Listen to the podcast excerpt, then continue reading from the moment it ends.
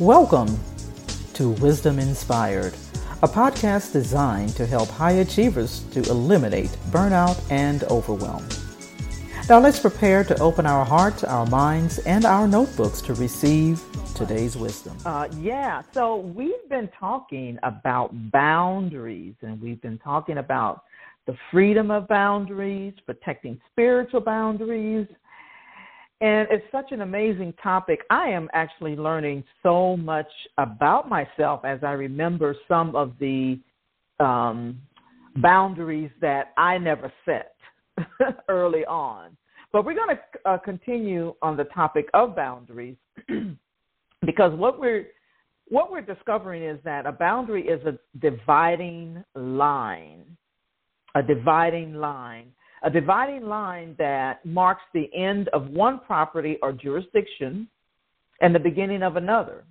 And it creates the necessary space between individuals and it defines expectations and shows respect for others.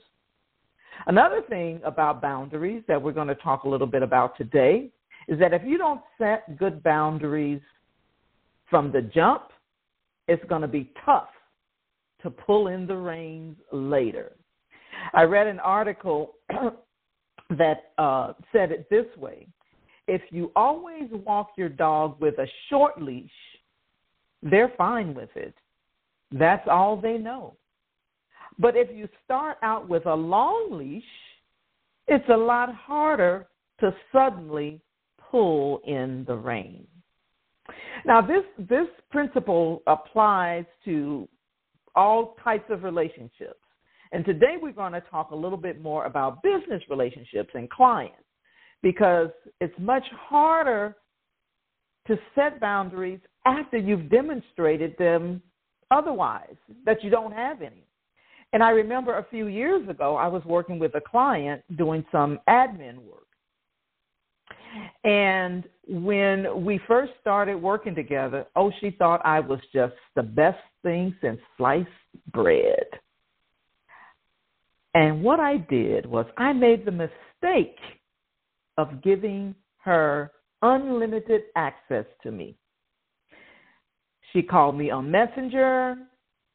She had my Google number.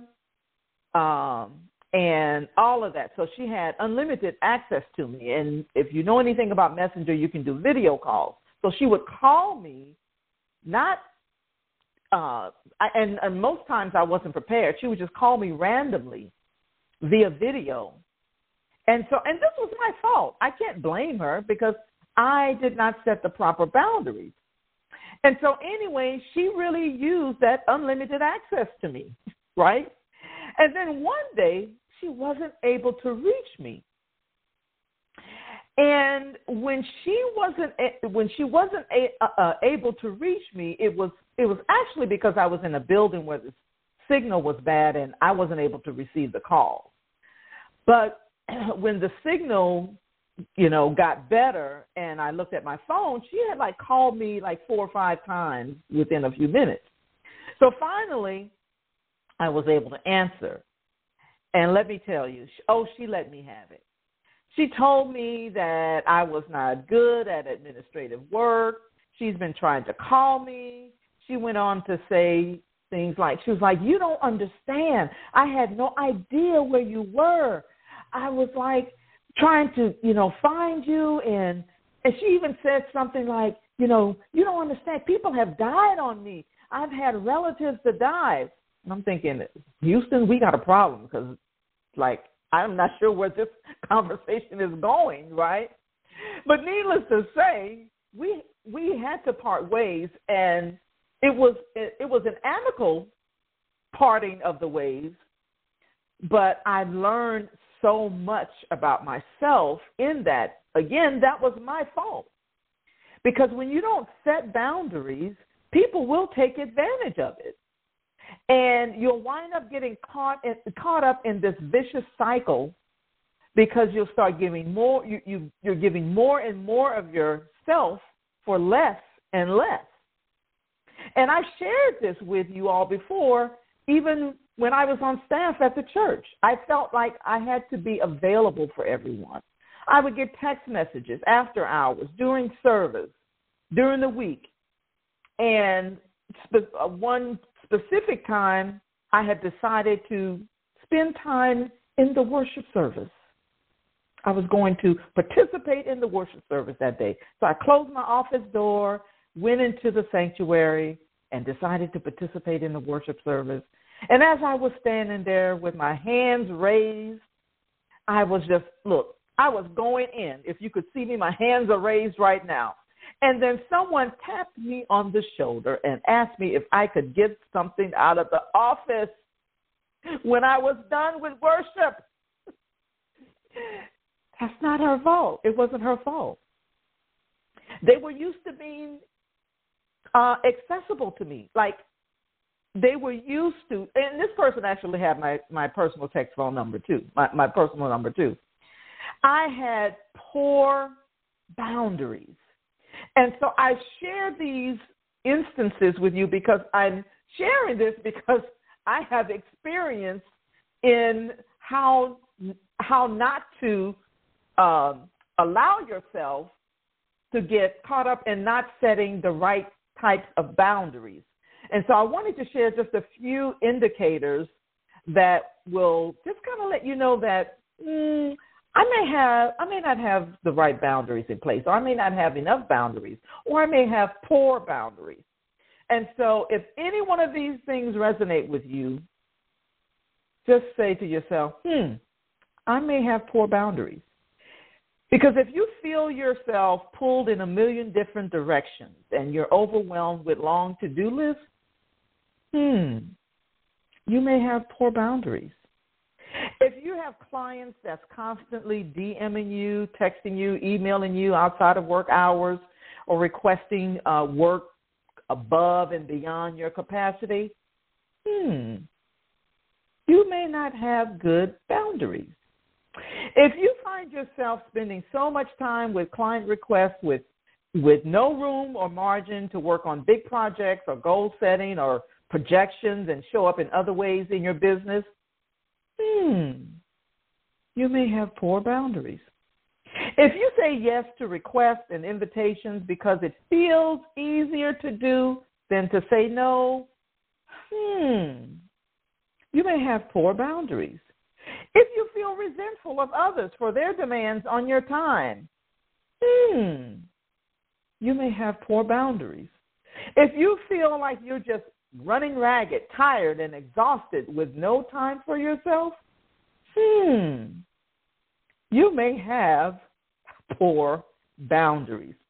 So, here's a few things that you can do, and then we're going to close out the call. Number one, create structure around your boundaries. Determine what your non negotiables are. Then create some systems and processes to make sure that you're honoring your boundaries. And you can use a calendar booking system to set your availability, like I didn't do, right? And you can pick the times that you want to be available. It's your business.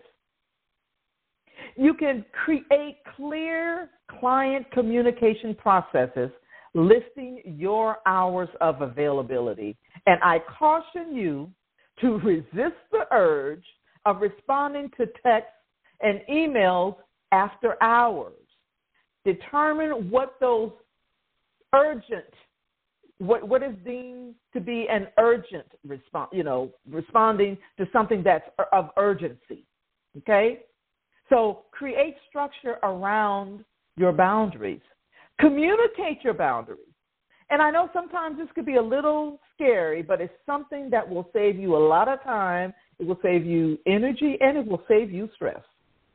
I include my hours of operations and set communications of expectations in my contracts and in my covenants that I have with clients.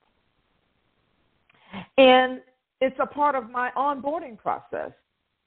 I usually will have a document that they will receive and they have to sign it.